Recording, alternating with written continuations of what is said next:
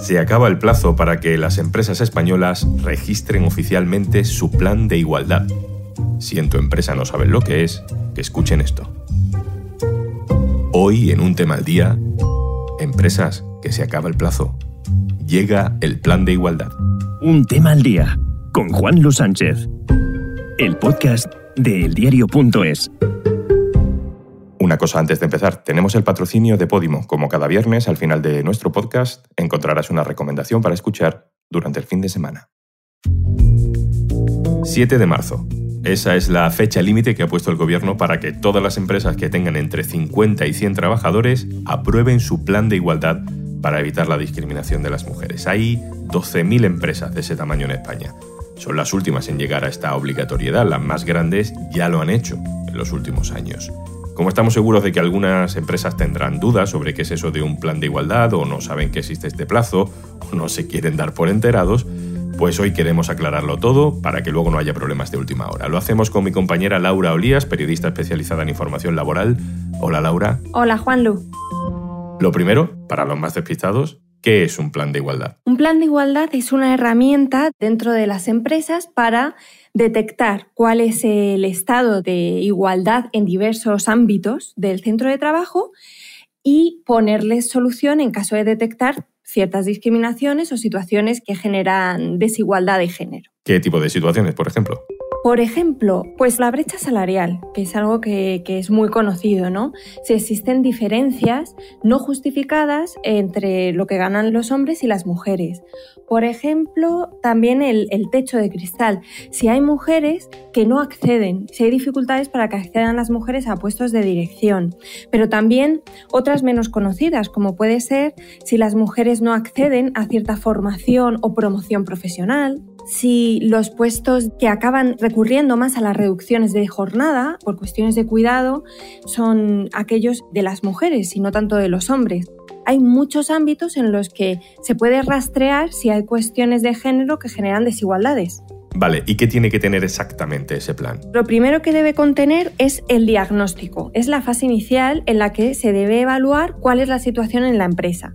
El reglamento que rige los planes de igualdad regula algunos mínimos. Puede haber más, pero como mínimo pues se debe evaluar cómo se hacen los procesos de selección, la clasificación profesional en la empresa, la formación, también las condiciones de trabajo, en, donde es muy importante una auditoría salarial, es decir, no solo un registro de qué ganan hombres y mujeres por puestos en la empresa, sino también valorar cómo son esos puestos. A veces eh, la brecha salarial reside en que puestos de igual valor aunque sean diferentes, están mucho mejor remunerados en el caso de puestos muy masculinizados y no tanto en otros más feminizados. Cuando la empresa y la representación de los trabajadores tiene ese diagnóstico, lo siguiente es decir, bueno, vamos a ver qué medidas podemos eh, implantar para solucionar los problemas que hayamos detectado y cómo vamos a hacer ese seguimiento a lo largo del tiempo. ¿A quién le corresponde elaborar el plan? ¿Es cosa del empresario, de recursos humanos? ¿Es una negociación con el comité de empresa? Los planes tienen que ser negociados siempre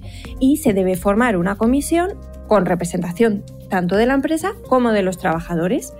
Esta comisión va a ser la que haga este diagnóstico, negocie eh, qué medidas son las que se van a incluir en el plan de igualdad y eso lo tienen que hacer en un plazo de un año. Una vez tienen ese plan, ya se designará una comisión para el seguimiento y la evaluación del plan durante los años que se despliegue, que no pueden ser más de cuatro. También se puede acudir, y es bastante habitual además, que se acuda a empresas consultoras ¿no? que asesoren en la elaboración de los planes. Siempre tiene que existir la, comisión negociadora, ¿no? pero se puede apoyar por, por estas consultoras. ¿Y qué pasa si no se cumple?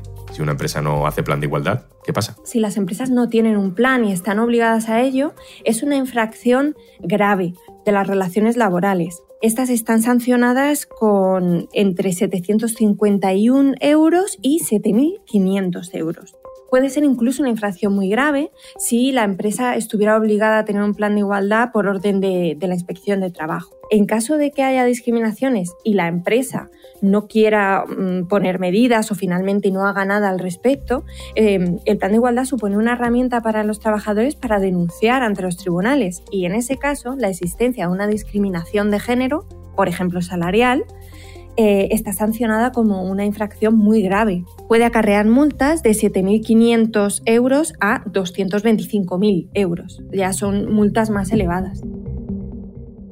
Y una vez elaborado, ¿quién analiza si el plan tiene unos mínimos básicos o sobre todo quién va a hacer seguimiento para que el plan se cumpla? Además de la comisión que crea eh, los planes de igualdad y los negocia, luego se genera también una comisión que es la, encargada de hacer el seguimiento del, plan y de su evaluación. La ley lo que marca es un mínimo, ¿no? Eh, al menos tiene que haber una evaluación intermedia y otra al final de la vigencia del plan de igualdad. No sé, Laura, si a raíz de esta normativa han aflorado nuevos datos o nuevas perspectivas sobre la discriminación de la mujer en el, entorno laboral, en temas de brecha salarial, de techo de cristal o de acoso. La representación de, trabajadores en los sindicatos se han detectado cuestiones importantes para descubrir dónde reside la discriminación en muchos centros de trabajo, por ejemplo, respecto a la brecha salarial. Destacan cómo al desgranar cómo se componen los salarios, detectan que es en los complementos salariales, muchas veces ligados a productividad, pero a veces ligados a cuestiones pues en las que se premia más la fuerza física, ¿no? En el caso de puestos muy masculinizados, pero no en otros más feminizados, como por ejemplo son los de limpieza, se detecta esa discriminación y eso es gracias a la mayor cantidad de información que aportan los planes de igualdad, o sea, sí que sirven. Un elemento que va a ser muy importante o interesante de cara al futuro es el del teletrabajo. Los datos oficiales ya nos están mostrando que con la pandemia ha habido un cambio. Antes el teletrabajo sobre todo era más masculinizado, había más hombres que teletrabajaban y desde la pandemia eso ha cambiado y ahora vemos que hay más mujeres. Hay investigadoras, economistas como Libertad González que ya están estudiando esto por, por lo que supone en cuanto a un posible retroceso para la mujer, porque muchas veces las mujeres, las trabajadoras, acuden al teletrabajo porque necesitan cuidar, pero no está ocurriendo tanto con los hombres. Los planes de igualdad son una magnífica herramienta para evaluar esto. Buscar en este tipo de medidas es lo que te permite poner solución, ¿no? Si, si es que se detecta algún problema de discriminación. Laura, ¿cómo están recibiendo las empresas esta obligación? ¿Hay mucho negacionista de la desigualdad? Pues si hay negacionistas, el plan de igualdad es una perfecta eh, medida para mm, quitar ese velo, ¿no? Igual que pasa con los micromachismos, que cuando te pones estas gafas violetas de repente empiezas a ver un montón de comportamientos que pensabas que no eran machistas y lo son.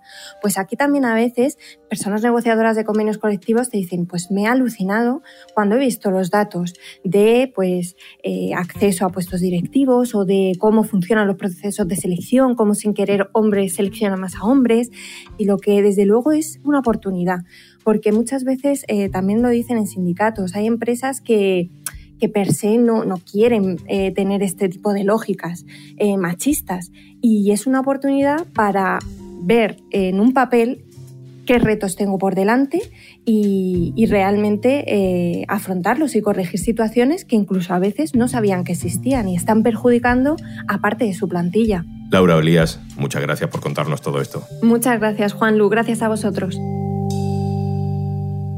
Y antes de marcharnos, una recomendación para el fin de semana. Aloha, soy la chica buena del podcast Chica Menuda Historia y hoy te recomiendo escucharlo en la sección de podcast recomendados del diario.es.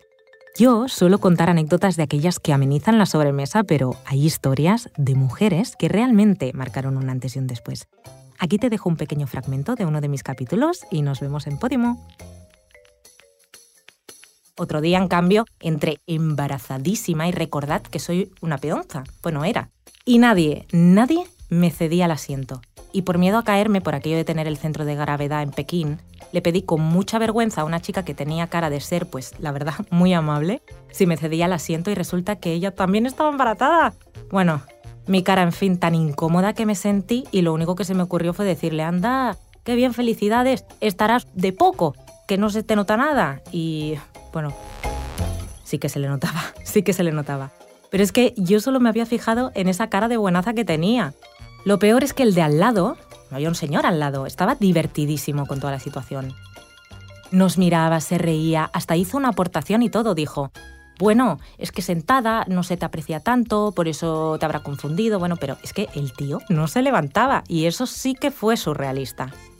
Por lo menos nadie acabó preso. Porque si os digo que una vez una mujer afroamericana no cedió su asiento a un hombre blanco en el transporte público, en este caso un autobús, y acabó en la cárcel, ¿cómo te quedas? Porque yo me quedé muerta mata. Muerta mata. Esto pasó. Y no hace tanto, ¿eh? No hace tanto. Le pasó a Rosa Parks en Alabama, Estados Unidos, el 1 de diciembre de 1955. Bueno, vale, dirás, han pasado 66 años, ok.